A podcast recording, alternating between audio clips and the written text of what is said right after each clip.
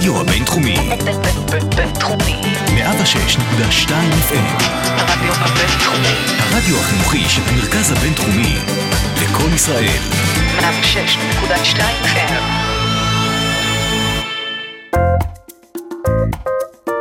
השעה הבינתחומית. פודקאסט שמחדד את המוח. עם שי קלוט. צהריים טובים לכל המאזינים שלנו.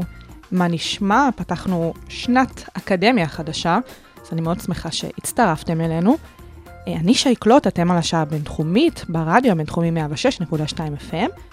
איתי, כבכל שבוע, הצטרפה אחת מהחוקרות והמרצות כאן אה, במרכז הבינתחומי. אה, נמצאת דוקטור דפנה קופלמן רובין, שהיא חברת סגל בבית הספר ברוך איבצ'ר לפסיכולוגיה, והיא ראש היחידה ללקויות למידה וקשב. לא בטוח שככה היחידה הזאת אה, תיקרא בסיומו של הפרק, אז שלום דפנה. שלום, שי. מה נשמע? מצוין, מה שלומך? בסדר גמור, פעם ראשונה שלך כאן בתוכנית, נכון. איזה כיף שהצטרפת. אה, אז אה, באמת אה, דיברנו על היחידה, אנחנו נסביר בהמשך למה אולי לא תיקרא כך בסופו של ה, בסופה של השעה שלנו, ובאמת נסביר למה את כאן בלי קשר ליחידה עצמה, כי הנושא עצמו הוא קצת אחר. אבל בואי נתחיל ככה ממך. אה, את בעצם מתעסקת בכל מה שקשור לפסיכולוגיה חינוכית וייעוצית, נכון? נכון. איך הגעת לתחום הזה? אוקיי, אז uh, בעצם uh, כשסיימתי את הלימודים שלי באוניברסיטת תל אביב, סיימתי בזמנו תואר שני, אחר כך תואר שלישי, ומאוד עניין אותי החיבור, שזה עדיין עד היום מעניין אותי, החיבור בין החלק המדעי בעולם של הפסיכולוגיה לחלק היישומי. ואיך בעצם אפשר לקחת כל מיני uh, מחקרים וידע תיאורטי ואמפירי מעולם הפסיכולוגיה ולתרגם אותו לעבודה יישומית בשדה. ומהצד השני, איך אפשר דברים שנעשים בשדה להפוך להיות יותר מבוססי מחקר. אז את באמת כל מה שקשור גם עשייה, גם למידה, אה, שזה באמת אחד הדברים שגם מאוד מאפיינים את הבינתחומי, כן? כל הנושא הזה של לא רק הפן האקדמי, המון פרקטיקה, המון עשייה בשטח. אז זה משהו שבער בך מהרגע הראשון שנכנסת לעולם האקדמי. נכון, ואני חייבת להגיד שלא סתם בחרתי להיכנס לבינתחומי כשקם בית הספר לפסיכולוגיה. בזמן שהוא קם, אני הייתי אה, מנהלת המרפאה ללקויות למידה בבית חולים שניידר, שאני ייסדתי אותה ב-2002. הבית ספר קם ב-2007, ומבחינתי זה היה המוסד האקדמי שידעתי שיהיה חממה נכונה לפיתוח הזה המשותף של יישום ושדה, מה שלא בכל מקום... אה, מספיק uh, מעודד או, או, או מעוניינים בו, ולכן גם מצאתי את עצמי פה, בבית הזה. אז חיכית לרגע המתאים שבו פרץ את הגבולות של העשייה גם למשהו שהוא יותר אקדמי, וזה ממש מגניב. ולמה באמת לכל העניין uh, החינוכי? כי האמת היא שזה התחיל מהמוקד של לקויות למידה וקשב, שההתרשמות שלי כפסיכולוגית חינוכית הייתה שפסיכולוגים לא מספיק מבינים את הקשר בין החלקים הרגשיים והבין-אישיים ללימודיים, ספציפית אצל אוכלוסייה של ילדים ומתבגרים לקויות למידה וקשב. שם זה הכי בולט. הקשר לדעתי קיים בכל מקרה, אבל בילדים שמתמודדים עם קשיים בתחום הזה של הלמידה, אי אפשר לנתק את המצב הרגשי והחברתי מהפרופיל הנוירופסיכולוגי הזה שמאפיין את הנושא של לקויות למידה וקשב. ולכן המחשבה הייתה שצריך לפתח איזושהי תוכנית התערבות, טיפול פסיכולוגי ייחודיים, שכן מתייחסים לזה, בניגוד לדיכוטומיה שהייתה ככה מאוד רווחת, שחלקים רגשיים עושה פסיכולוג וחלקים דידקטיים עושה מורה להוראה מתקנת, או מרפאה בעיסוק, או קלינאי תקשורת. ולייצר תוכנית שמתייחסת לדברים בצורה אינטגרטיבית ומבינה שדבר אחד קשור לדבר השני, ושניתן לשפר את ההתמודדות, כי לקות למידה והפרעת קשב זה מצב שאת חיה איתו. אבל התפקוד יכול להיות מאוד מאוד שונה, והוא מאוד יכול להיות מושפע מכישורים ומיומנויות שיש לך או אין לך. ואת המיומנויות האלה גם ברמה האישית, התוך-אישית, גם ברמה הבין-אישית. וגם ברמה המערכתית אפשר להשפיע ואפשר לשנות. וזה בעצם מה שהוביל לכל החלק הזה של אה, עבודה בתוך השדה של חינוך, והתערבויות, והתייחסות למערכת כולה, כי גם את לא יכולה להתייחס לילד במבודד מהמערכת שהוא נמצא בה. ברור. מוקף שתי מערכות מרכזיות, משפחה, בית ספר, או גן ילדים. גם הם מוקפים כמובן במערכת של עיר, מערכת של משרד החינוך, ובאמת הראייה שלנו והעבודה שלנו היא גם ברמה המערכתית, היא לא רק לעבוד עם הילד או עם המורים שעובדים עם הילדים. או אפילו עם המשפחה. או אפילו עם המשפחה. זה לעבוד גם עם הילד, גם עם ההורים, גם עם המשפחה, אבל גם עם המערכת כולה, בית הספר, ואפילו ברמת העיר וברמת משרד החינוך. זאת אומרת, העבודה שלנו בכל הרמות האלו. אז את מדברת פה על העבודה של היחידה עצמה, וגם באמת של התוכנית שנדבר עליה בהמשך, אה, שאתם מפעילים.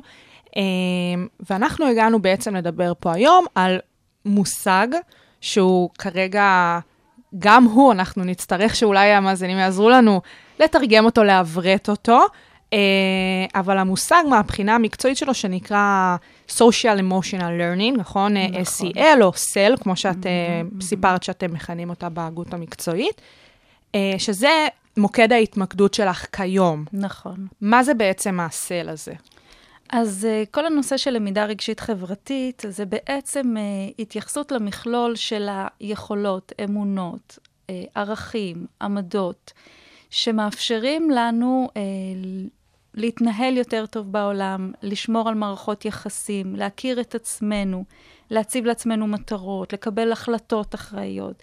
למעשה היום יותר ויותר ברור, אם ניקח את זה לעולם החינוך, אבל לא רק, שהמיומנויות האלו הם פעם נקראו המיומנויות הרכות או הלא קוגניטיביות, לאחרונה מיומנויות המאה ה-21, עכשיו הכל, סך הכל זה פחות או יותר אותו דבר. המיומנויות האלו שבעצם התחיל, התחילה המודעות אליהם סביב פרסום הספר אינטליגנציה רגשית של דניאל גולדמן ב-95, והובן שהמיומנויות הקוגניטיביות שעד אז היו מאוד שולטות, במיוחד בעולם האקדמי, שהן מנבאות הצלחה וכולי, הן לא כל הסיפור. בעצם אה, האינטליגנציה הרגשית, או היכולת שלי לנהל את הרגשות של עצמי, להיות אמפתית לאחר, להבין את הרגשות שלו, לעשות תקשורת יעילה, אה, לווסת את עצמי, לארגן את עצמי, לנהל את הדברים. הם אלו שקשורות גם עם הצלחה אקדמית, גם עם הצלחה בעבודה, גם עם אושר אה, אה, ושביעות רצון יותר גדולים, אפילו עם בריאות נפשית ואריכות חיים. וסביב העולם הזה התחילה להתפתח אה, אה, עולם שלם של מחקר ועשייה שמנסים אה, לפתח את המיומנויות האלה. זאת אומרת, אנחנו כבר יודעים מהמחקר שמי שנולד עם מיומנויות כאלה יותר מפותחות, או יש לו אותן בתחילת החיים, גם במחקרי אורך מאוד ארוכים רואים שהוא באמת מצליח יותר בכל התחומים ש, שמניתי. אה, וזה, אפשר להבין את זה. אבל מה שיותר חשוב זה שיש היום מספיק מחקר, כבר קרוב ליותר מ-25 שנות מחקר, שמוכיחות שתוכניות והתערבויות שעובדות כדי לשפר את המיומנויות האלה, יש להן אפקט, הן באמת uh, מצליחות להשיג את המטרות שלהן. זאת אומרת שאפשר להשפיע על זה ברמה ההתנהגותית, ברמה הרגשית, uh, והדברים, uh, uh, אם כך, מאוד מאוד מקודמים בעולם, בהרבה מאוד uh, מקומות, uh, לא רק בישראל. אנחנו ככה... די ככה עוקבים אחרי דברים שמתנהלים בכלל כמו בעולם. כמו כמעט בכל תחום. זה, זה מין קטע. יש תחומים שאנחנו מובילים, נכון. אבל בתחום הזה אנחנו אה, הולכים אחרי מודלים טובים בעולם, נקרא לזה ככה. זה בהחלט uh, תחום שתפס מומנטום מאוד מאוד חזק בשנתיים האחרונות בישראל. הוא לא תחום חדש, הוא תחום שקיים כבר הרבה שנים, אבל בשנים האחרונות הוא מקבל מומנטום מאוד חזק, בעיקר סביב זה שיש באמת הוכחות מחקריות שהוא אפקטיבי, שאפשר להשפיע, שהוא משמעותי על כל אותם תחומים שמניתי, שאפילו מבחינת השקעה כלכלית הוא מחזיר את עצמו לחברה. אז אה, יש ידע איך לעשות את זה, יש ידע התפתחותי איך לעבוד. מכל הגורמים האלו, לצד עלייה מאוד גדולה ברמות חרדה ודיכאון ובדידות וקשיי קשב ו-you name it, לצד כל הדברים האלו יש הרבה התעניינות, הרבה עשייה, גם מחקרית וגם יישומית בתחום הזה. אז באמת אמרת שהפריצה הגדולה של התחום אי שם באזור שנת 95 עם פרסום הספר, וגם ציינת את העובדה הזאת שבעולם אה, המחקרים מקדימים את העשייה המחקרית או היישומית כאן בישראל, ושבערך בשנתיים האחרונות יש איזושהי קפיצת אה, מדרגה בכל התחום הזה. אה, אז בואי נדבר רגע על העולם, כי באמת, כמו שציינת, שם המחקר עדיין יותר מפותח. נכון. אז באמת, בשנת 95 הכל מתחיל, ואיפה מגיע השלב מבחינה בינלאומית של עשייה סביב אותו נושא מחקרי? Mm-hmm. אוקיי. Okay. אז uh, למעשה מתפתח במקביל בכמה מקומות, זה לא uh, רק uh, מקום אחד. Uh, אחד ה, אולי המובילים זה ארצות הברית, אבל יש גם באירופה, ויש במדינות כמו הודו, והיום ה-OECD מדבר על זה ועוד ועוד. אה, נתמקד רגע בארצות הברית, כי אולי זה ככה מודל שדי קרוב אלינו בהרבה מובנים. קצת העתקנו אותה אולי. אה, כן, ואני חושבת שגם יש לנו הרבה עוד מה ללמוד ממנו. ולמעשה אה, יש ארגון מאוד אה, מוביל בעולם את הנושא, אה, סליחה, בארצות הברית, את הנושא הזה שנקרא CASEL, זה Collaboration for Academic and Social Emotional Learning. ומה שיפה בכל התחום הזה, וזה אחד הדברים שהכי מושכים אותי, זה בעצם תחום שהוא כל הזמן מתפתח, לא, במפ... לא בנפרד מחקר ויישום. העבודה נעשית תמיד, גם של חשיבה, גם של פיתוח, גם של בדיקה, של חוקרים, של אה, אנשים שעוסקים בחינוך, של אנשים שקובעים מדיניות, כמו אה, אה, ראשי משרד החינוך אצלנו, כן. או דיסטריקטים בארצות הברית. כן, בירוקרטים נקרא נכ- לזה ככה. קובעי מדיניות, כן. שהמדיניות כמובן היא תמיד אה, צמודה למשאבים, לתקציבים, לאפשרות לעשות מהפכות ושינויים גדולים, ופילנטרופים וקהילות. כלומר, העבודה היא מגוונת. ועצם זה, כשעובדים ביחד, את לא יכולה לרוץ עם איזשהו נושא מסוים, או רעיון מסוים, או תיאוריה מסוימת, בלי לקחת בחשבון, למשל, מגבלות בשדה. את צריכה, את מאוד מנסה דרך העבודה שלך, גם מחקרת וגם יישומית, להשפיע על קבלת ההחלטות, על התקציבים, הקשבה להורים, ו- וזה מה שאני מאוד אוהבת, והארגון הזה ככה הוא עובד. עכשיו הוא חגג 25 שנה, יואו, והיה להם כנס ראשון לפני כמה שבועות בשיקגו. יואו. כן. איזה כיף. ממש, לשמחתי גם הצגנו שם את. התוכנית שלנו בגנים, ולמדנו, למדתי הרבה מאוד. אמ, והם היום משפיעים על 50 מדינות בארצות הברית. הם, הם ממש כמו תו תקן למה ואיך צריך לעשות בתחום של social emotional learning, עם תפיסה מאוד רחבה.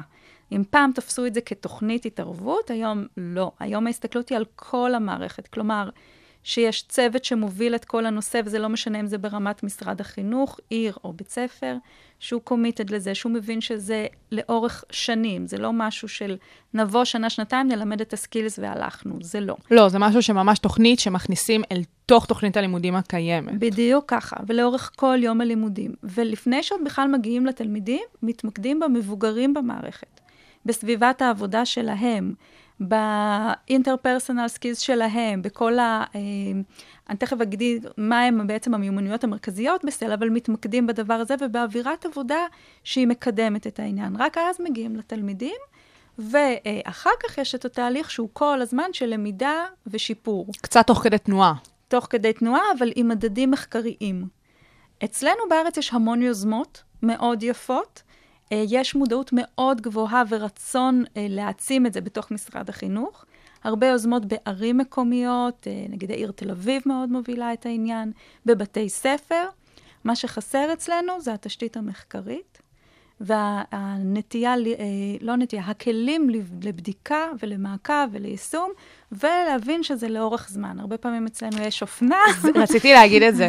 כשאמרת את העניין, שבאמת אה, בארצות הברית השכילו להבין שזה תהליך, זה נכון. משהו שבאמת, גם מבחינה של הטמעה של כזאת תוכנית, וכפי שהזכרת קודם, אה, להעביר, להכיל אותה על הצוות הבוגר, ורק לאחר מכן מורידים אותה לקרקע, באמת לשדה הקרב, נגיד את זה ככה. Uh, בארץ יש מין uh, תחושה, זה לא תחושה, זאת, זה מוכח עובדתית. Uh, רפורמות מאוד קשה לעשות כאן. נכון, נכון, וזאת אחת הבעיות הגדולות אצלנו, כי שוחקים את השדה. בעצם מגיעים עם רעיונות בדרך כלל מאוד מאוד יפים ומתקדמים, בלי תוכנית מסודרת, בלי אורך נשימה שמבין שתהליכים כאלה צריכים לקחת 7-10 שנים. אה, בלי תקציב מסודר שמובטח לאורך זמן, בוודאי אה, עם כן. שינויים אה, תכופים. כאשר אין גוף מבצע, כמו נכון, עכשיו, קצת נכון. קשה להכיל כזאת רפורמה. נכון, נכון, אבל עם הרבה מאוד רצון טוב. ובתחום הספציפי של social emotional learning עושה היום, במשרד החינוך, במדינה שלנו, יש רצון ותוכניות מאוד ברורות לעשות את זה. אה, אני חברה בוועדה שהיא עוסקת בתחום הזה, ועדה מטעם האקדמיה הלאומית למדעים, היוזמה למחקר יישומי בחינוך, ובעצם הוועדה הזאת עומדת להוציא אה, המלצות ראשונות בינואר ודוח מלא באפריל, ועם המלצות איך לקדם את הנושא בישראל. זאת אומרת, יש מודעות, יש רצון, יש איך, אבל בלי שיהיה גוף שידחוף את זה ויעשה את זה בשיתוף פעולה עם כולם, זה לא יקרה. וזה מה שאני עושה השנה, פועלת להרחיב את היחידה שלנו למכון גדול שיקדם את כל הנושא של סל בישראל. היחידה שבינתיים אנחנו רוצים לשנות לה את השם. נכון, בדיוק. שהיא... לכן השם כבר לא מתאים. היא כבר לא בדיוק, זה כבר לא בדיוק היחידה ל, אה, לקויות למידה וקשב, זה הרבה מעבר לזה, זה כל התפיסה הזאת שבאמת אה, מכניסים מיומנויות נוספות בשביל להרחיב את אה, המיומנויות הקיימות. ובשביל להצליח בחיים. אמן. כולנו רוצים להצליח, בעיקר ילדים. אם אפשר uh, ככה לתת להם את הכלים, אז למה לא? Uh, דיברת על העניין הזה ועל האופן המאוד ייחודי של uh, שיתוף פעולה בין המון גורמים נכון. במסגרת סל. אז באמת, uh, מעניין אותי לדעת האם זה מישהו ישב כשהוא תכנן את סל ואמר, זאת אומרת, לא תכנן את סל, כי יש הרבה תוכניות uh, תחת uh, אותן מיומנויות, אבל מישהו אמר, טוב, הגיוני ש... X, Y, Z ייקחו חלק, או שזה משהו שהוא מאוד תוך כדי תנועה. זאת אומרת, אנחנו מבינים שבשיתוף של מועצות מקומיות נגיע להישגים יותר ברורים, שיתוף הורים, אה, צוות בית ספר, מי, כמה, איך, איך זה עובד באמת. אוקיי, okay, אז אני אסביר. אני חושבת שהיום זה כבר ברור שככה צריך לעבוד, אבל זה לא שהתחילו ככה מ-day one. כן. זה באמת התפתחות של השדה. אני יכולה לדבר מהזווית הקטנה שלנו עם תוכנית אייל, שזה בעצם תוכנית לקידום אה, תפקוד רגשי, חברתי ואקדמי, מגיל הגן עד סוף חטיבת הביניים, ואנחנו התחלנו עם מתבגרים לקויות למידה, ובעצם מתוך המשוב מהשטח ומהנתונים שנאספו, התבקשנו, ובשמחה רבה עשינו את זה, התאמנו את התוכנית לכלל הילדים, ברמות, זה נקרא אה, רמות, אה, מספר רמות מניעה, או מולטי-טירד, לא משנה. ואז יש עבודה אחת, אה, סליחה, שכבה אחת של עבודה אוניברסלית עם כלל הילדים. שבעצם אה, מיומנויות אה, רגשיות, חברתיות ואקדמיות שמתאימות לכולם, סביב סל, לפתח. אחר כך יש את אותם ילדים שקצת יותר קשה להם, ואז יש עבודה טיפה יותר אינטנסיבית איתם, ואת הילדים שהרבה יותר קשה להם, והם נדרשים כבר לקבל איזושהי תוכנית מאוד ספציפית. שזאת לאו דווקא תוכנית של סל, זה, או שזו תוכנית שמפותחת על אה, תשתית של סל, והיא נכון. מין מעין קפיצת מדרגה. כן, זה תלוי כל מקרה לגופו. אוקיי. אה, וכשאנחנו התחלנו לעבוד אה, עם תלמידים עם לקויות למידה, אז עוד ככה הרבה שנים אחורה, עוד בשניידר, בית חולים שניידר, היה לנו מאוד ברור שהנושא הזה הוא לא נושא של פרופסיה אחת, למשל נוירולוגיה או פסיכיאטריה או פסיכולוגיה או חינוך, אלא שצריך לעבוד ביחד. ואז זה היה חידוש. אחר כך לאט לאט התפתחנו והבנו שגם אין גוף אחד שאחראי על זה. הם, אה, והייתה לנו שותפות יפה בשניידר די מתחילת הדרך עם משרד החינוך. אחר כך הביטוח הלאומי נכנס לתמונה, הקרן למפעלים מיוחדים, ואז הרשויות המקומיות. ומתוך תפיסת עולם שככה צריך לעבוד, שגם הביאו כל אותם גופים, וגם מתוך הניסיון המתמשך, בעצם היה לנו ברור שככה צריך להמשיך ולעבוד. כמובן שמאוד השתכללנו מבחינת המודל והסוג המפגשים שנדרש וסוג המעקב שנדרש, אבל התפיסה הזאת היום היא, היא רווחת, היא... היא... התפיסה ההוליסטית הזאת? כן, כן. גם ההוליסטית ברמת הילד, שזה לא דיכוטומי, וגם ברמת המערכת כולה, ושבעצם אה, אה, כל, כולם צריכים להיות שותפים. אם אה, תקחי לדוגמה איזשהו תהליך שבית ספר רוצה להוביל, ואפילו נגיד שזו הייתה יוזמה של מנהלת בית ספר, אף אחד לא הנחית עליה מלמעלה, היא רוצה לעשות את זה. היא לא יכולה לעשות את זה לבד, היא צריכה צוות שלם בתוך הבית ספר. וגם זה לא מספיק, היא צריכה שההורים ירצו את זה, וגם זה לא מספיק, היא צריכה שהמורים ירצו את זה.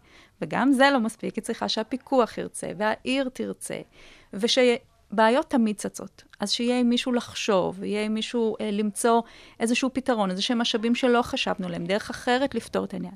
היא צריכה גוף אקדמי שייתן לה ידע מקצועי לעשות את זה. אחר כך היא צריכה לבדוק האם היא באמת מתקדמת לאן שהיא רצתה להגיע. כל הדברים האלה דורשים ידע של הרבה מאוד אנשים וחשיבה משותפת. אז זה די, אה, זה קשה לעבוד בשיתוף זה קשה, פעולה. זה קשה, אבל זה גם מאוד כיף, כי נכון. קצת כל צד מפרה את הצד הנוסף. בדיוק. אם את באה בעמדה הזאתי, זה הכי כיף בעולם. אם, אם את יודעת שכל אחד יש לו את המומחיות שלו, וביחד נייצר את המשהו שמתאים לכולם, כי בעצם את רוצה לעשות משהו שהוא יתאים, את לא רוצה משהו ש... לכל אחד מהצד שלו, הוא מכיר נקודות מסוימות והוא עיוור לנקודות אחרות. למשל, אני אתן לך דוגמה, כשאנחנו פיתחנו את התוכנית, התחלנו הרי חטיבת ביניים עם uh, ילדים יותר גדולים, לקויות למידה, פיתחנו לכלל הילדים, ואז באיזשהו שלב הייתה בקשה שנפתח את זה כבר מגיל יותר צעיר, א', ב'. אז אוקיי, אנחנו יודעים להסתכל בספרות ולראות במונחים ההתפתחותיים מה צריך לעשות וכולי. אבל זה לא מספיק. ישבנו בצוותי חשיבה עם מחנכות של א'-ב', שיגידו לנו מה באלף הן היו רוצות שהילד יהיה בסוף השנה, איזה בעיות הן נתקלות, ומה בב' וכולי. ויותר מזה, גם כשכבר יש תוכנית קיימת, את לא לוקחת אותה ומעבירה אותה לא לבית ספר ליד ולא לעיר ליד, ובטח לא לקבוצה אחרת בחברה, בלי לעשות התאמות. את חייבת לעשות התאמות, והן רק בצוות ובמקום. כי הצרכים הם שונים, והשפה היא שונה. היום אנחנו עובדים בכל הקבוצות בחברה הישראלית ובכל הארץ, ויש שונות גדולה.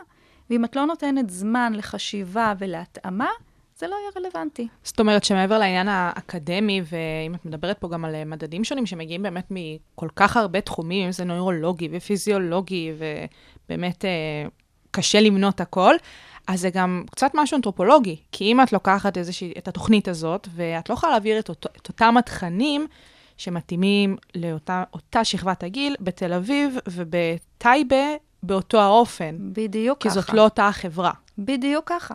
ולכן, כשנכנסים עם תוכנית, צריך להשאיר זמן לחשיבה ועיבוד והתאמה של החומרים.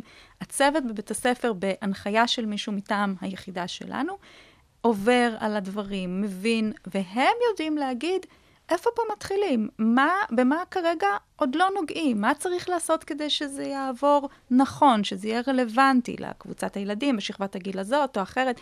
והיופי הוא שאנחנו רואים דברים שאנחנו לא חלמנו עליהם, זאת אומרת, בתי ספר מפתחים דברים.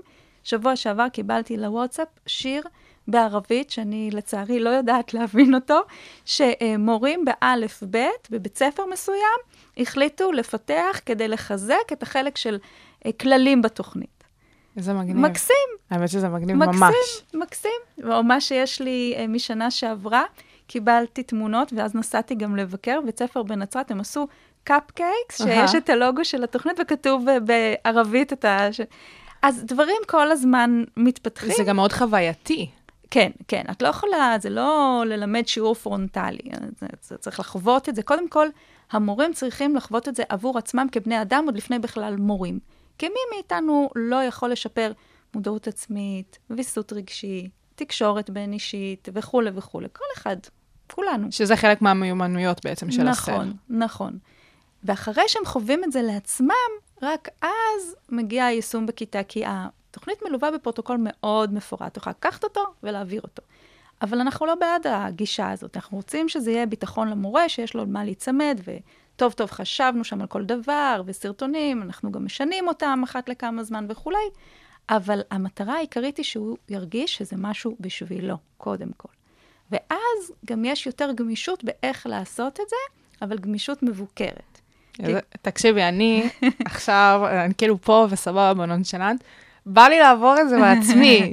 ואני סטודנטית פה עכשיו באקדמיה והכול, בת 20 פלוס, אבל מה, למה לא לימדו אותי את הדברים האלה כשאני הייתי בגן או בבית ספר או בחטיבה? אה, לגמרי, לגמרי, ואני באמת שמחה להגיד שמשרד החינוך מבין את זה היום, והכיוון הוא לפתח מיומנויות בתוך אה, כל הגילאים, לאורך כל, גם בשיעור כאילו יהודי, אבל זה לא העניין, להכניס את זה למקצועות הלימוד עצמם. אה, לכל מקצוע שלומדים, להכניס את המיומנויות האלה. בצורה אינטגרלית, בעצם בדיוק. אה, קצת לעבוד על הילדים. בעצם זה לא לעבוד, זה להפנים ולהפוך את זה לרלוונטי. כי, את יודעת, ילד לא לומד משהו שלא מדבר אליו בשום אופן, ושלא מבין למה הוא צריך ללמוד את זה, בטח לא ברור, היום. ברור. אולי פעם הייתה משמעת נורא משפיעה, היום זה לא, זה לא העניין. אם ילד לא ירגיש שזה רלוונטי לו, זה לא יחזיק. אם הוא מרגיש שזה רלוונטי לו, אנחנו ילדים בני שלוש, מלמדים את הקשר בין החלק הלימודי, אצלם זה נגיד להקשיב לגננת, כן. לבין החלק החברתי, נגיד מה קרה לי בחצר עם החבר שלי, לבין איך אני מרגישה, אוקיי? עכשיו, מאוד קל להבין את הקשר בין הדברים, וזה ילד בן שלוש אפשר ללמד. נגיד, אם אני רבתי בתור במגלשה בחצר, אני עצובה או עצבנית, כל אחד מגיב קצת אחרת, ויש לנו כזה פרצופונים כאלה מיוחדים שהצבנו. שילד שהם- מצביע על מה הוא מרגיש. נכון, יש להם מניפה של רגשות שמתאימים לגיל שלהם, כי רגשות מורכבים זה עוד לא כן. לגיל הזה. ואז איך זה משפיע על זה שעכשיו לא בא לי לעשות את דף העבודה או לצייר וכולי. וברגע שיש את ההסבר הזה, כבר יש כלי לשיח. כבר לא צריך לזרוק כיסא מרוב עצבים, כי אני יכולה להסביר, גם קודם כל לעצמי, ואחר כך לגננת או לחברים שלי, מה קרה. וילדים אה, אה, עושים כזה מין סימן של אה, משולש עם עצמם, כי הלוגו שלנו נראה כמו משולש, אבל קרא לי אייל, הם המציאו את זה. אז הם יכולים להסביר את זה. למה אני אומרת את הדבר הזה? זה, ברגע שזה רלוונטי לך, אתה משתמש בזה. אם אתה לומד משהו חיצוני כזה, אז אולי אתה תזכור או לא תזכור, אבל אם זה משהו שאת מרגישה שעוזר לך אחר כך... בשגרה, בחיי היום-יום. נכון, ב- נכון. כאילו בפרקטיקה זה נשמע נכון. מצחיק להגיד את לא, זה, אבל בחיים- כשמדברים על ילדים בני שלוש, אבל כן. שיהיו לי חברים, מי לא רוצה שיהיו לו חברים? גם בגיל נכון. שלוש. מי לא רוצה שהגננת תגיד לו איזה יופי ציירת? כל אחד. אז אם אני מבינה את זה, וזה באמת מרגישה שזה עוזר לי, אז זה רלוונטי, אז אני רוצה להתעסק עם זה. אותו אני- דבר אני המורים. גם רוצה להתעסק בזה, באמת. כן, באמת אה, הגיע הזמן שנעשה משהו לסטודנטים, את צודקת. למה לא? אה, ועוד פה. ממש. את כבר פה, לא תעשי. סתם. כן, כן, נכון. אה, אז באמת אנחנו כאילו מזכירות את זה ככה כמה פעמים, אז בוא רגע נעשה קצת זום אין על תוכנית אייל. באמת תסבירי מה זה בדיוק, מה עושים שם, מתי זה התחיל, לאן זה מתקדם. אוקיי, אז uh, תוכנית אייל זה בעצם ראשי תיבות של אני יכול להצליח, שהתחילה לפני כבר משהו כמו עוד מעט, uh, או כבר עשר שנים בערך, וכמו שסיפרתי קודם, היא התחילה כ... Uh, למעשה טיפול פסיכולוגי בבית חולים שניידר למתבגרים לקויות למידה וקשב, שחיפשנו uh, איך תרגמנו את הידע מהספרות על גורמי חוסן לעבודה אינדיבידואלית. כיוון שהיה לנו קשר טוב עם משרד החינוך לאורך השנים גם לפני כן, בעצם uh, עלה רעיון של להתאים את זה לעבודה של מורים. וזה מה שעשינו, עשינו בתמיכה uh, רצינית uh, של הקרן למפעלים מיוחדים שנכנסה לתוך הפרויקט, ופיתחנו במשך שלוש שנים מודל עבודה למורים עם תלמידים, בזמן הזה זה מתבגרים עם לקויות למידה וקשב, אמ, בעבודה קבוצתית קטנה, סביב אותו פרוטוקול, מנואל שפיתחנו, לחיזוק מיומנויות תוך אישיות, בין אישיות ומערכתיות, עם עבודה עם כלל בית הספר. אז אתם התחלתם מעבודה עם בני נוער בגילי חטיבת ביניים, פשוט כי זאת הייתה הקבוצה שבה טיפלתם באותו, באותה עת בבית חולים שניידר. כן, וגם בגלל שזאת קבוצה בסיכון מאוד גבוה, אמ, וביטוח לאומי נכנס אה, במצבים של אה, סיכון, גם, אה, אה, ולכן התחלנו משם. אמ, היה לנו, תמיד יש לנו את התפיסה של מניעה מוקדמת, היא עדיפה וכולי, אבל כשצריך להשיג תקציב, אז יש כל מיני אה, אילוצים כן, נוספים שמשחקים כן. תפקיד. כן. התחלנו משם, ובמשך שלוש שנים עם מחקר מלווה, וזה הלך טוב. ואז הייתה בקשה שנרחיב את זה, והרחבנו לעוד אה, 15 בתי ספר אה, בפריפריה.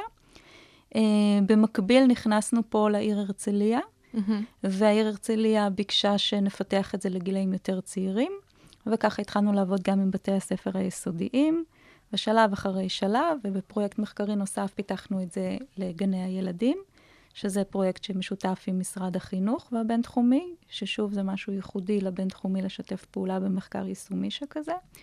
ולמעשה, אה, היום התוכנית אה, כבר עברו אותה אה, כ-50 אלף תלמידים בישראל. וואו. כן, היא אומצה על ידי משרד החינוך כתוכנית דגל.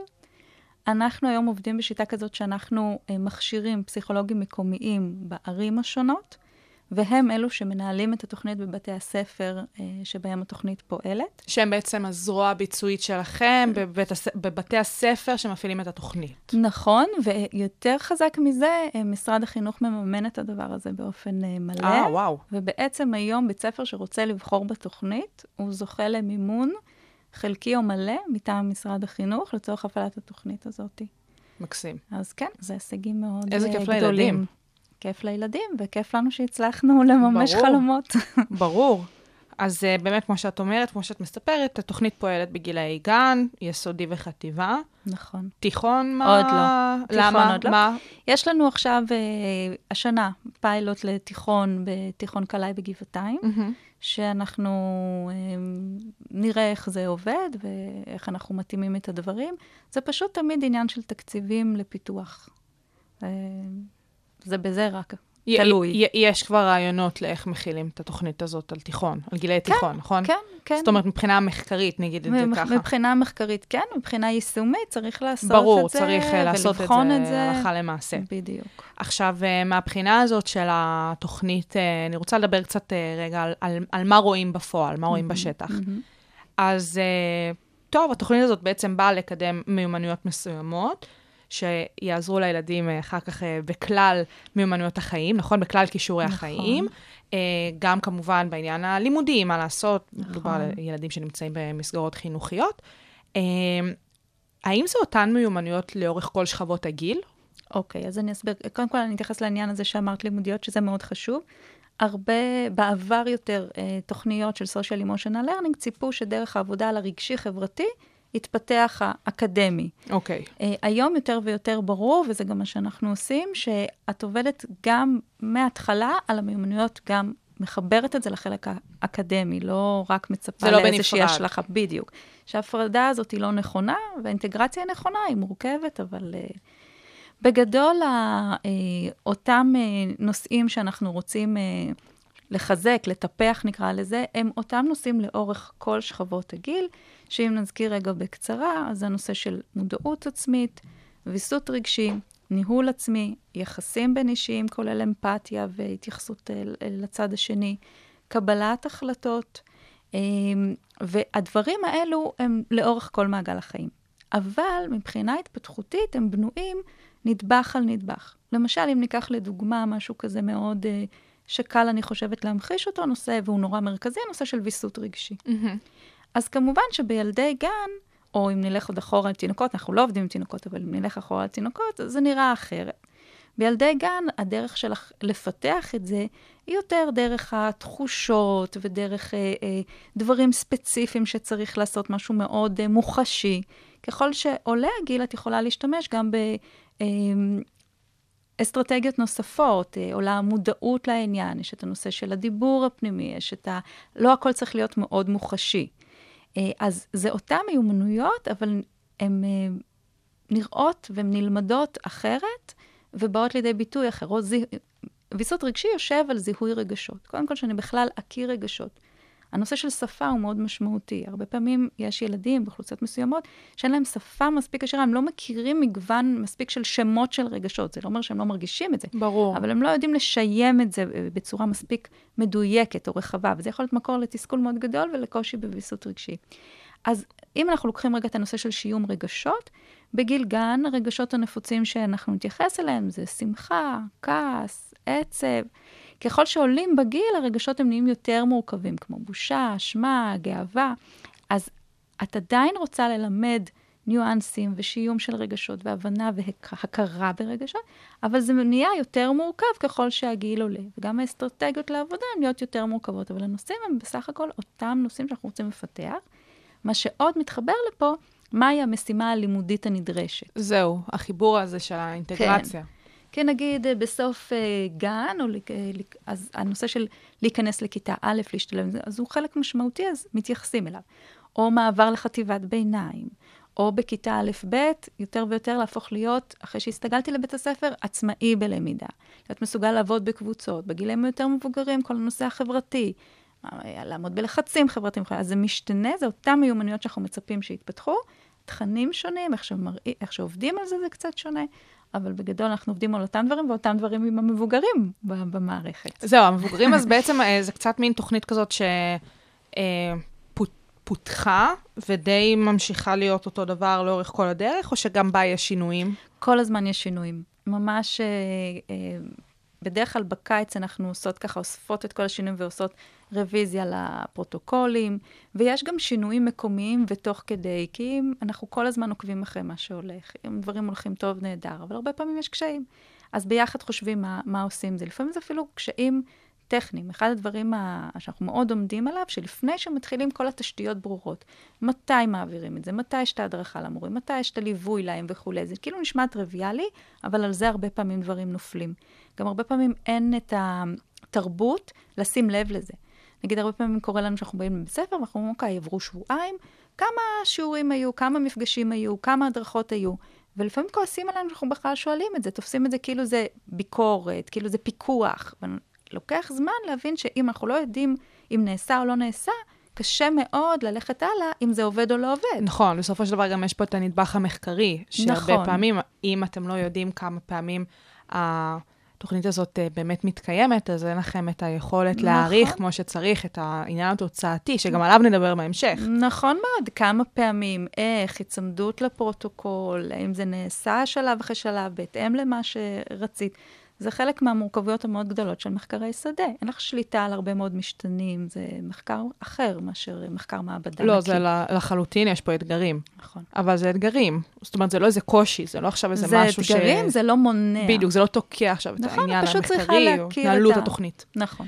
אה, מהבחינה הזאתי, אה, של עבודה אל מול הפסיכולוגים שאמרת המקומיים, מעניין אותי לדעת, נגיד בעיר שבה יש אה, פעילות גם בבתי ספר, גם בגנים, גם בחטיבות ביניים, האם זה אותם פסיכולוגים, או שבאמת אה, לפי אה, קבוצת הגיל, יש גם פסיכולוג שבאמת מתמחה באותה קבוצת גיל שבה מתקיימת התוכנית. אז זה משתנה, זה באמת משתנה, זה לא חייב להיות אותו פסיכולוג. בדרך כלל פסיכולוגים בשירותים פסיכולוגיים, יש להם את המסגרות שהם אחראים כן. עליהם. אז נגיד, כמובן שיש עדיפות מאוד גדולה אם יש פסיכולוג שיש לו כמה גנים שמזינים בית ספר יסודי מסוים, ושהוא יעשה את זה בכל הרצף. אבל זה, כיוון שזה גם עבודה נוספת של הפסיכולוגים, אז יש המון משתנים שמשחקים תפקיד. אה, מה שאני כן שמחה להגיד, שכשנכנסנו להטמעה הארצית, חששנו. לא ידענו, את יודעת, את כל רגע, כל, כל, לא כל רגע, כל כמה שנים מאבדת שליטה. זאת אומרת, אם בהתחלה זה צוות מאוד מאוד מצומצם, ואחר כך צוות יותר רחב, אבל עדיין נורא נורא בשליטה וכו', זה הולך, אני, אני היום אפילו לא יודעת להגיד לך את שמות כל הערים, למשל. נו, זה- בגלל זה זה מיחידה למכון. נכון. זה בדיוק זה. אבל זה קשה. אז אחד הדברים ברור. שפחדנו, שאולי הפסיכולוגים לא יתחברו לזה, לא יעשו את זה טוב, מה? אני חייבת להגיד שברוב המקרים, אה, קודם כל, הם אוהבים את זה, שזה גם לא פשוט, כי זה להפוך אה, סוג אחר של תפקיד. זה לא התפקיד המסורתי של פסיכולוג חינוכי, שיותר מרגיש בנוח הרבה פעמים בחדר הטיפולים או זה קצת אבחונים. הדרכתי. זה הדרכתי, זה מוביל, זה ניהולי, זה מערכתי, זה עמדה מאוד אקטיבית. בניגוד להרבה אה, ככה הרגלים של להיות יותר פסיבי ונהנה לצרכים של המערכת, פתאום זה להוביל. ולשמחתי, אנחנו רואות שפסיכולוגים אה, אוהבים את זה, ואז אחרי שהם אה, מתחילים, נגיד, עם חטיבת ביניים, אומרים, אנחנו רוצים גם לעשות אה, יסודי. לקטנים יותר. או אם מתחילים עם הגנים, אז אולי נעלה הלאה. אז לאט-לאט, אה, כן. יוצאים קצת מאזור הנוחות שלהם, אבל אני חושבת שזה נובע גם באמת מהבנה שהתוכנית הזאת אפקטיבית ומאוד מאוד חשובה. כן, ואני חושבת שהם גם מרגישים את הפידבק הטוב, שפתאום כל הדינמיקה משתנה בבית ספר, זאת אומרת, פונים אליהם על, על, על תהליכים לא רק פרטניים, אלא מערכתיים יותר. הם מסתכלים על בית הספר אחרת. אחד הדברים הראשונים שחשוב לנו לעשות, יש היום בכל בית ספר ריבוי תוכניות, המון המון תוכניות. ולא תמיד נכון להכניס עוד תוכנית, או להגדיר את זה תוכנית. גם תוכנית קוראים גם לחמישה מפגשים של אה, סבים עם נכדים, וגם לתוכנית כמו אייל, שנכנסת לפחות לשלוש שנים ועושה עבודה מערכתית. אז הכ- הכל תוכניות. אז אחד הדברים בהתחלה שאנחנו מנסים לעשות, זה לעזור לצוות בית הספר אה, להבין איזה תוכניות יש להם, מה המטרות שלהם, מה משרת, מה לא. והאם לעשות איזשהו סדר. סדר ואינטגרציה, כן. ולאור זה לשקול האם נכון להכניס את תוכנית אייל או לא, או מה היא תשרת. אה, והרבה פעמים פסיכולוגים חינוכיים נחשפים לראשונה לכל מכלול הדברים האלה שנעשה, ופתאום לוקחים תפקיד מאוד uh, מוביל ומערכתי. אה, אז, אז בגדול אוהבים את זה. אנחנו לא, חושבים, לא חושבות שרק פסיכולוגים חינוכיים אה, צריכים להוביל את התוכנית. בעבר גם אה, הובילו אותה עוד פרופסיות, ואנחנו ככה רוצים להמשיך ולקדם את זה. אה, אנשים ממגוון תחומים יכולים גם מנהלת בית ספר אה, לשעבר, מישהו מתחום הפדגוגיה, מתחום טיפולי אחר, אה, מהרבה מאוד תחומים טוב, זה גם. נובע מזה שבאמת המון גורמים משתפים פעולה בתוכנית עצמה. נכון, וזה נכון. באמת אה, גורם להבנה שמכל תחום שהוא אפשר לבוא ולהוביל את זה. עם הכשרה נכונה. בדיוק. חושבים שסל זה פרופסיה בפני עצמה, שצריך לפתח אותה כתחום מומחיות, שאפשר לבוא אליו מכמה תחומים, אבל יש מספיק ידע היום ללמד סל, ממש תחום מומחיות של סל, שיהיה בן אדם שמוביל את זה בקהילה שלו, בבית ספר שלו, בעיר שלו, ומחזיק את זה לאורך זמן. כי בלי החזקה לאורך זמן, שום דבר לא מתמיד ופורח. אז מבחינת מימד הזמן, יש לי כמה נקודות שמעניינות אותי. הראשונה היא באמת, אמרת, קוראים לזה תוכנית, ויש כל מיני סוגי תוכניות במסגרת uh, מערכת החינוך, אם זה באמת משהו שהוא אה, מספר בודד של פעמים אפילו במהלך שנה שלמה, ובאמת איך אייל עובדת, זאת אומרת, זה משהו שהוא אה, פעם בשעה, אה, בשעה בשבוע, איך זה עובד, אסביר. זה גם באופ, באופן שדיברת על העניין הזה שבעצם מנסים לעשות איזשהו הליך אה, של אינטגרציה בין המיומנויות נכון. לבין הלימוד, אז נכון. מאוד מעניין אותי איך זה עובד בפועל. אז אני אסביר. אה, זה קצת שונה בקבוצות הגיל השונות. אז למשל, בגן הילדים, זה משהו שאני שואפת שנגיע אליו עם שאר הגילאים, אבל זה יותר מסובך, ובגן הילדים זה עובד, זה ממש בילט-אין כחלק מתוכנית הרגילה, הלמידה הרגילה של הגן. זאת אומרת, יש, אה, עשינו אה, ציור, אה, סליחה, סיפור כתבנו עם דמויות, יצרנו דמויות, איילי, זו דמות כזאת חמודה עם החברים שלו. הסנאי הזה, נכון? בדיוק, זהו, כן. והסרטונים ש... כן. ולסנאית, ופילי הפילה, ונוני הינשוף, ויש סיפורים שילדים יכולים ככה להזדהות איתם וכולי, ויש מכתבים להורים.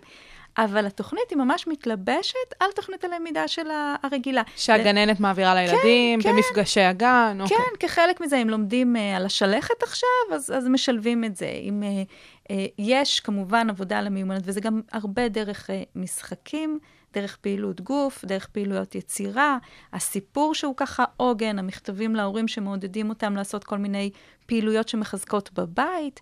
החלום שלי זה להפוך את זה גם לאיזושהי אפליקציה, כי היום uh, מאוד קשה. ברור. אז זהו, אז זה הלוואי שיהיה לי תקציב לזה, אני מאוד רוצה להגיע. יאללה, יש פה גם בית ספר למדעי המחשב. נכון. אמ, ומאוד מאוד מחובר לתוכנית הלמידה. בכיתות אה, א', ב', זה שוב כלל כיתתי, אה, יש כן שעה מוגדרת, שעת אייל, אבל מכניסים את זה לתוך כל המקצועות אה, אה, שרק אפשר. למשל, אני אתן דוגמה, אם למשל אנחנו לומדים אה, איך אנחנו עושים עצור, איניביציה, לעצור איזשהו ויסות רגשי, אה, ובכיתות א'-ב' מייצרים מין תמרור עצור כזה, מלמדים מה זה לעכב תגובה, לעכב תגובה, מה... ובאותם תמרורים הם משתמשים גם במהלך שיעורים אחרים. זאת אומרת, זה מצד אחד הם מבינים מה זה אייל מהבחינה השעתית, השבועית, אם זה המושגים, אם זה העניין החווייתי, ודרך זה מצליחים לעשות את השילוב לפן הלימודי יותר. נכון, או אם נקפוץ רגע לג'-ד', אז למשל אה, לומדים אה, מודעות עצמית, ובמה אני טוב, ובמה אני יכול להשתפר, וגם מקנים שימוש בטבלה, איך, איך משתמשים בטבלה. אז האמצעי של הטבלה, הוא יכול כמובן להיכנס לחלק ה-so called רגשי, והרגשי אחר כך לומדים על איזושהי דמות עכשיו חדשה בסיפור או בהיסטוריה, אז מה הם בעצם תחומי החוזק שלה, מה הם תחומים שהיא צריכה לפתח, זאת אומרת, יש את החיבורים האלה.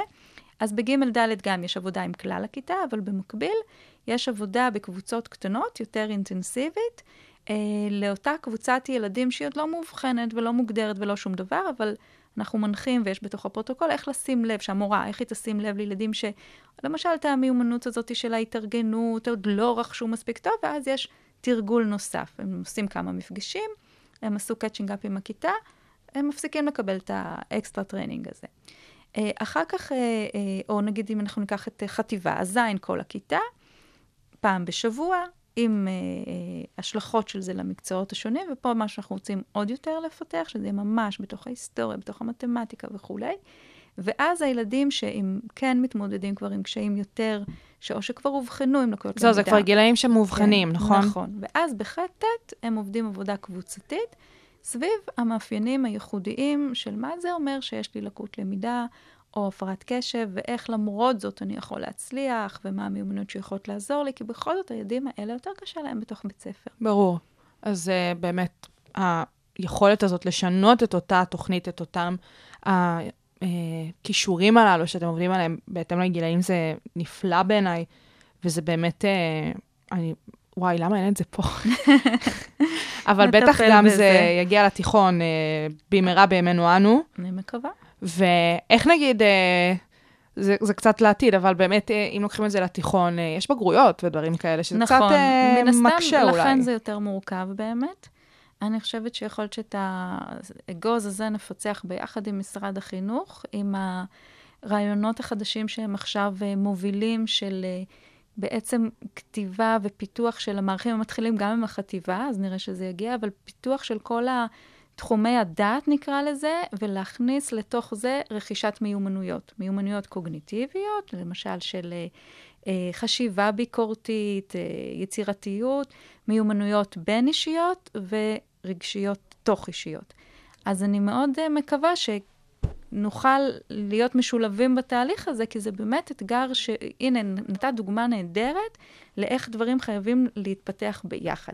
כי את לא יכולה להגיד, טוב, ברור. עכשיו אה, בתיכון, כשיש להם בגרויות, כשיש להם דברים להשיג, כשמשרד החינוך חושב שדברים אחרים הם חשובים. כשחושבים ביחד שדברים הם חשובים ואפשר לפתח איך, אז יש יותר סיכוי שזה יהיה רלוונטי. אמן. אמן. לא, באמת. טוב, בואי נגיע רגע, אנחנו כל הזמן מדברות על זה שמדובר על גם העניין היישומי בשדה, בשטח, וגם בסופו של דבר העניין המחקרי. אז בואי רגע נבין מהפן המחקרי, מה אתם מגלים בעקבות תוכנית אייל. מה, מה אולי השורה התחתונה, זה קצת אה, לא כיף, זה קצת קר להגיע לעניין הזה, אחרי שדיברנו באמת בהמון חום והערכה על התוכנית הזאת. קצת אה, נתונים, קצת אולי אה, להבין איך היא עוזרת, למה היא טובה. אוקיי, אז קודם כל אני אתחיל ואגיד שיש לנו עוד הרבה מה ללמוד מבחינה מחקרית. יש לנו שלושה מחקרים מרכזיים שעשינו, מאוד קשה לעשות מחקרים uh, בשדה. דורש uh, גם שיתוף פעולה, גם תקציב, גם ידע, מאוד מאוד מורכב וקשה. ואני רואה לנגד עיניי מה עוד אנחנו רוצים uh, לבדוק ולראות. מעולה. Uh, מה שאנחנו כן uh, רואים, uh, וזה, יש לנו שלושה מחקרים מרכזיים בגן הילדים, ביסודי ובחטיבה. לפי קבוצות הגיל בעצם. נכון, נכון, נכון. Um, ואנחנו כן רואים uh, שיפור במיומנויות uh, רגשיות ובין-אישיות. בגן הילדים וביסודי יש לנו גם uh, אינדיקציה לשיפור בתפקוד, אם זה בגן טרום-אקדמי, ובבית הספר היסודי זה השפיע בעיקר על התחום של שפה, שפת אם עברית במקרה הזה. Uh, אנחנו רואים שביעות רצון מאוד גבוהה של הצוות החינוכי ויכולת ליישם את זה. מה שאותי מאוד מעניין יהיה לבדוק, כשנצליח אה, להשיג את התקציבים שנדרשים וכולי, זה לראות מה עובד יותר טוב על מי ולמה.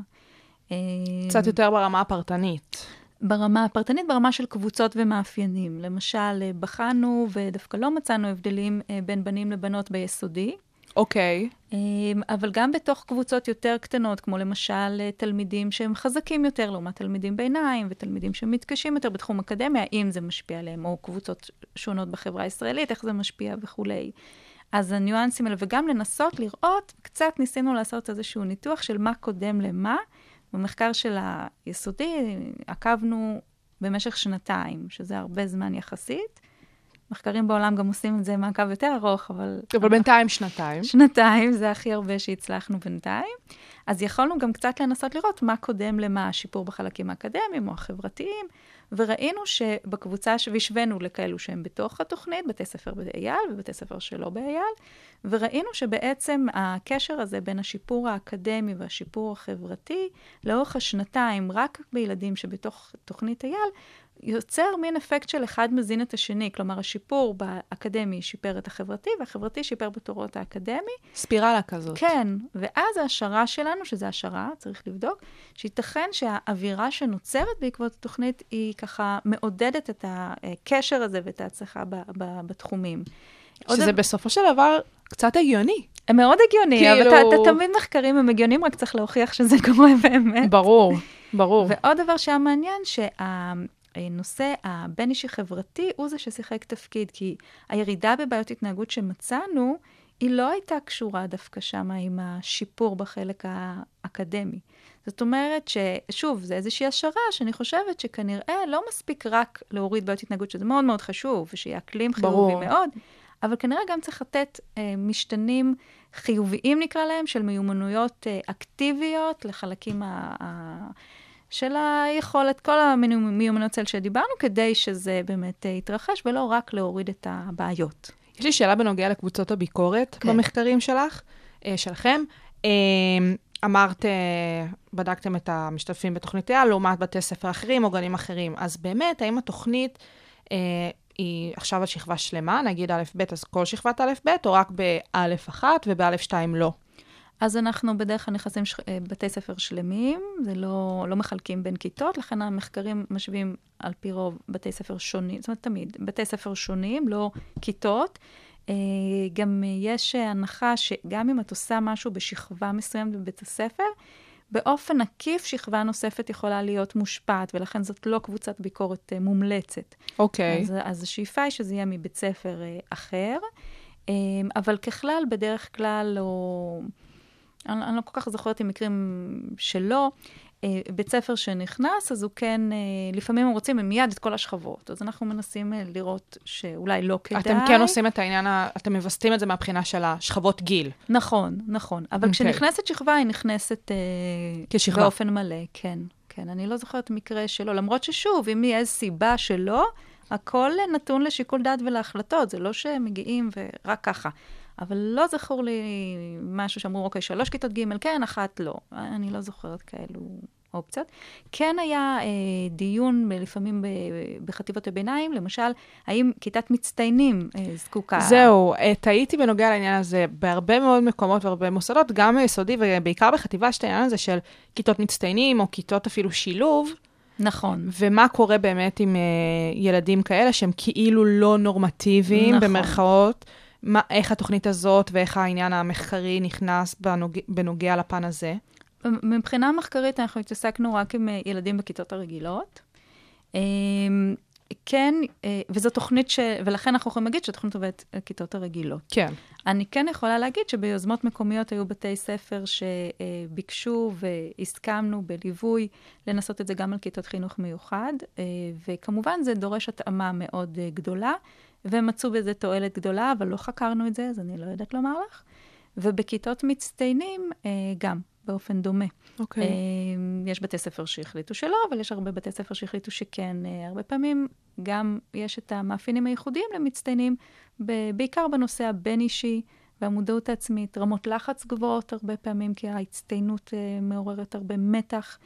אה, אבל שוב, המחקר שלנו מתייחס לכיתות הרגילות, אז אני לא יודעת להגיד, אה, הפידבק הוא פידבק טוב, אבל מבחינה מחקרית התייחסנו לכיתות הרגילות. יש קצת קושי להשליך את העניין הזה מהפרט אל הכלל, נגיד את זה ככה, נכון, או אולי נכון. אפילו מהכלל אל הפרט, כי אם אנחנו אה, מסתכלים על זה על קבוצות מיעוט, אז אולי הם בעצם... בכל מקרה, צריכה לדעת המגבלות של מחקר, ולא להשליך את זה ל- להכל. כן. טוב, זה מעניין. גם דורש כמובן רפליקציות, זאת אומרת, כל מחקר את רוצה להראות אותו עוד פעם, לעשות אותו עוד כמה פעמים, ושוב, זה משהו שבארץ מאוד מאוד חסר. אה, כל הנושא של בכלל אה, מחקרים על תוכניות, ובוודאי אה, מחקרים חוזרים ופיתוח, ובטח על קבוצות גיל כאלה. כן, בכלל. אז זה, זה מאוד מאוד מעניין. מבחינת עתיד, עתיד התחום, עתיד התוכנית, אז כמו שאמרת, זה יחסית משהו חדש, בערך 25 שנה, שזה מדובר, אבל בערך שנתיים, שלוש אה, אחרונות פה בישראל, שזה ככה תפס תאוצה, גם מהבחינה אה, הדיונית וגם מבחינה המחקרית, כמובן. אה, איפה את רואה את זה בשנים הקרובות? אני חושבת, אה, לפי איך שאני רואה, בארץ זה תופס יותר ויותר, גם אה, אה, בכל מה שקשור לזמן בית ספר, גם מה שנקרא after school צהרונים, חינוך בלתי פורמלי, זאת אומרת, במערכת החינוך מגיל אפס והלאה, אני ממש בטוחה שזה הולך לתפוס יותר ויותר. אני חושבת, אה, ממה שאני מרגישה, שזה מתחיל גם לעניין את עולם העבודה, ארגונים, או, כן? מסקרן. כן. מה זאת אומרת? למה עולם העבודה? למה ארגונים? כי באיזה אופן? ה-OECD למשל שם מאוד דגש על דמות הבוגר בהיבט של אה, אזרח תורם למדינה, משתלב בשוק העבודה, אה, אזרח טוב, משלם מיסים אה, וכולי. וגם בתחום של העולם המשתנה שלנו והלא ידוע, בעצם אנחנו יודעים שכל מיני מקצועות הולכים ונעלמים, ודברים חדשים אינסופיים הולכים ומתפתחים, והמיומנויות האלה של לעבוד בצוותים, לשתף פעולה, לדעת איך לווסת ולנהל את עצמי, לדעת איך לחפש מידע בצורה ביקורתית, להיות יצירתי בפתרון, להיות מסוגל לעבור מדבר לדבר. זה מיומנויות מאוד מאוד חשובות, שבאמת, כמו שאמרת, למה לא מלמדים בלימודים ממש. אקדמיים? כי זה דבר שילך איתך. יש אה, אה, ככה מאוד יפה, אני אוהבת את העניין הזה של נכנסים לאוניברסיטה על סמך פסיכומטרי, מיומנויות כן, קוגניטיביות. נתונים כאלה ואחרים. נכון, אבל מי שמסיים, מצליח לסיים, זה אלו שיש להם את ה-interpersonal skills וכו'. תחשבי על אנשים מצליחים, לרוב זה אנשים שיש להם את המיומנויות האלה, בעולם העבודה. לכן אני חושבת שזה הולך, ילך ויתפתח גם לשם. אני מקווה שגם לעולם אה, של הבריאות ושל אה, טיפות חלב, של ללמד הורים כבר את הדברים האלה, כי זה בעצם הדברים שמלווים אותך לאורך כל אה, מעגל החיים. ו- וניתן ללמד אותם, ניתן לטפח אותם, ותמיד אפשר להשתפר בהם. אני חייבת להודות שעכשיו את מדברת גם בריאות, גם טיפת חלב, ו- ולאורך כל השיחה שלנו, היה לי כל הזמן בראש את העניין הזה של 84, מה שקורה עכשיו בתאגיד. אה, אם את מכירה את הניסוי, אוקיי, אז אני לא אדבר על זה. אז אני לא אדבר על זה. אה, אחר כך, כשנסגור מיקרופון, אני אגיד לך אוקיי. למה זה... אוקיי, מעניין. את חייבת לראות אם כך. מעניין. אה, אני רק אגיד על בריאות, שנגיד בנושא של, כן, יש מחקר שמראה שבעיות לב פחותות אצל אנשים סושיאל אמושיונל מפותחים וכולי, זאת אומרת, זה מתחיל להוביל לשם. זאת אומרת, גם מהמדדים הפיזיולוגיים, נכון. מראים- קורטיזול, רמות של קורטיזול. אה, עכשיו מנסים, עוד אין מחקרים כאלה, אבל מנסים למדוד בתוכניות חינוכיות כמו אייל, אה, מדדים של אה, הורמון הסטרס, של מערכת חיסונית.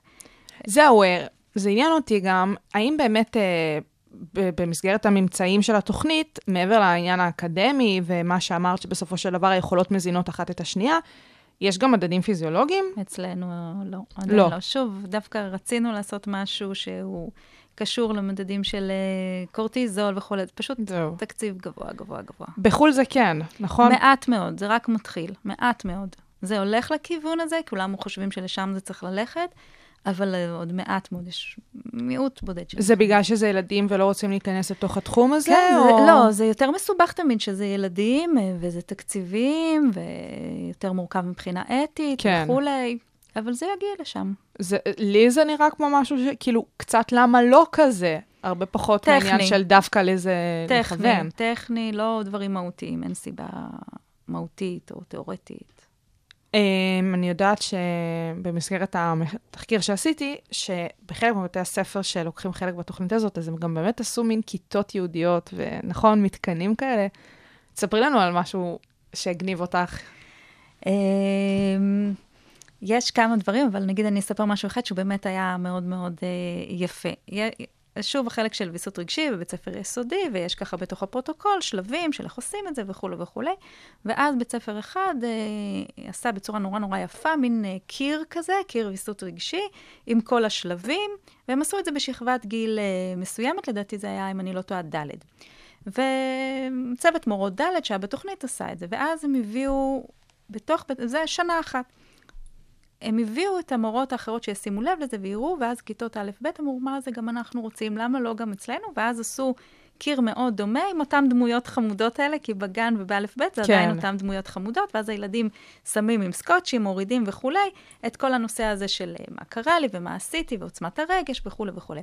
ואז הם הלכו עוד שלב, שזה השלב הכי יפה בעיניי, ועשו באמת ממש חדר שלם, שהוא פתוח כל הזמן.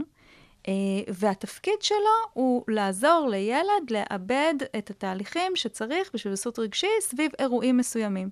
זה יכול להיות בהפסקה, זה יכול להיות בשיעור, כל הזמן הוא פתוח. כשילד אה, רוצה לגשת לשם או מופנה לשם, אז יש מישהו שמלווה אותו זהו, ועוזר לא לו לבד. לעשות- לא לבד. עושה את זה, ויש גם תיעוד של הדבר, וכמובן בשיתופו וב, ובידיעתו וכולי, המחנכת שלו, אם היא לא הייתה מעורבת באירוע, יודעת את זה, ואז יש גם פולו-אפ על זה. עכשיו, בית הספר הספציפי הזה החליט לעשות את זה, כי אחד היעדים שלהם היה לשפר את האקלים הבית-ספרי. וכל הפיתוח הזה היה יוזמה שלהם. עוד דבר אחר, יום אחד אני מקבלת סרטון, ילדה שהיא הפכה להיות אה, תורנית הרפיות ב... הם החליטו שיש תפקיד תורנית הרפיות, הרבה, אה, שוב, יואו. בכיתות הקצת יותר גבוהות, ככה מג' עד ו', הרבה מהשיעורים מתחילים בהרפייה ואיזשהו תהליך כזה של רגיעה וכולי, והיא, אה, ויש סרטון איך היא עושה את זה לתלמידים. לא המורה, לא הילדה. המורה, הילדה. מעבירה. ואז אמרו, אחראית הרפיות, ו- ואז אחרים גם רצו, אז התחיל סבב של כמו התפקיד הזה. תורנות כיתה נכון, כזאת, נכון, אז פשוט כל פעם מישהו אחר, כן, תורן רעיון הרפאיות. שלהם, לא שלנו. אה, הפסקות פעילות שבנו סביב זה. אה, זאת אומרת, באמת הרבה רעיונות שמגיעים מבתי הספר, כי הם חיים את הסביבה שלהם, הם יודעים לאן לתרגם את זה. איזה מגניב. מקסים. ובאמת, אה, אם יש רעיונות שמגיעים מבתי ספר מסוימים, אתם, יש לכם איזה שהם כנסים או ימי השתלמות כאלה, שבאמת אפשר לקחת את הרעיונות, להפיץ אותם הלאה ולקחת כן. את זה כ... כן, כן, למשל, בכל מיני פורומים. קודם כל, אנחנו משתדלים לעשות אחת לשנה פה כנס גדול, ונגיד, הכנס האחרון שלנו, באמת הבאנו את, את אותו בית ספר עם מה שתיארתי קודם, עם הקיר ויסות וכולי, וממש הדגימו, הביאו והדגימו את זה למורים פה ולבכירי משרד החינוך, ואנשים יראו את הדבר הזה באחת הסדנאות בכנס. יש לנו גם uh, מפגשים, uh, למשל, uh, היה פה פעם יום ממש שיא לכל, שעבדנו פה בכל העיר הרצליה, יסודי וחטיבות, לא בתיכונים, והם עשו בפסגה, שזה המרכז של פיתוח המורים, יום שלם שהבתי ספר השונים הציגו את הדברים הייחודיים שהם עשו בתוכנית, לא את ה-as is, כן. ולמדו אחד מהשני. ויש גם מפגשים עם למידה שאנחנו uh, יוזמים, למשל, uh, בפברואר יש לנו מפגש של כל הפסיכולוגים, היום יש לנו משהו כמו 80 פסיכולוגים שמעבירים את התוכנית ב- תחת הדרכה שלנו, אבל בכל מיני מקומות, ואנחנו נכנס את כולם ביחד ליום למידה מרוכז של הסקת מסקנות איזה מגניב. וכולי. איזה כיף שככה אפשר לעבוד ביחד ו... נכון. וללמוד. ויש לנו עוד דבר מאוד uh, משמח, גם יהיה בפברואר, uh, אנחנו נערוך פה uh, עם העיר תל אביב, וכנס לכל מנהלי בתי הספר בעיר והמובילים. זה 200 איש בנושא של סל, פה בבינתחומי. מושלם. מושלם. אז סטודנטים, תדעו שיש פה, יש פה את הדברים האלה, יש כאן את כל ה... רק צריך למצוא שם עכשיו. אז זהו, זה, זה בדיוק העניין. אה, אז אני רציתי להגיד את זה גם כי אנחנו הגענו לסיומה של השעה. אז רציתי ככה גם לסיים עם העניין הזה. אה, אז באמת, אה, סטודנטים, מאזינים יקרים, הגענו לסיומה של השעה. אז שתדעו, דבר ראשון, שאתם יכולים למצוא את כל הפרקים תמיד בכל האפליקציות, באתר שלנו 106.2 FM, אה, co.il וכדומה. אה, וחוץ מזה, באמת, תעזרו לנו למצוא שם. עכשיו היחידה הופכת למכון, ואנחנו רוצים לעזור למצוא לה שם קצת אחר. גם אה, לסל אפשר למצוא שם אחר אולי, נכון. מי שיש לו איזה רעיון. אז uh, תודה רבה לכם, מאזינים, ובאמת תודה רבה לך, דפנה, שהיית איתנו כאן בשעה הזאתי. תודה היה רבה לך שהזמנת אותי והערכת אותי. מעשיר ברמות, והלוואי וזה, אה, שתצליחו הלאה עם התוכנית הזאת, כי תודה התוכנית רבה. מקסימה. וכמובן, לסיום אני רק רוצה להודות לכל המאזינים שלנו, לכל מי שהיה איתנו בשעה החולפת, כאן, ברדיו בינתחומי, 106.2 FM בשעה הבינתחומית. תמיד יכולים למצוא אותנו גם באתר שלנו ובכל אפליקציה שהיא, את הפרק הזה, כל פרק אחר. באמת, תבואו, תשמעו. אז שיהיה לכם המשך יום מקסים.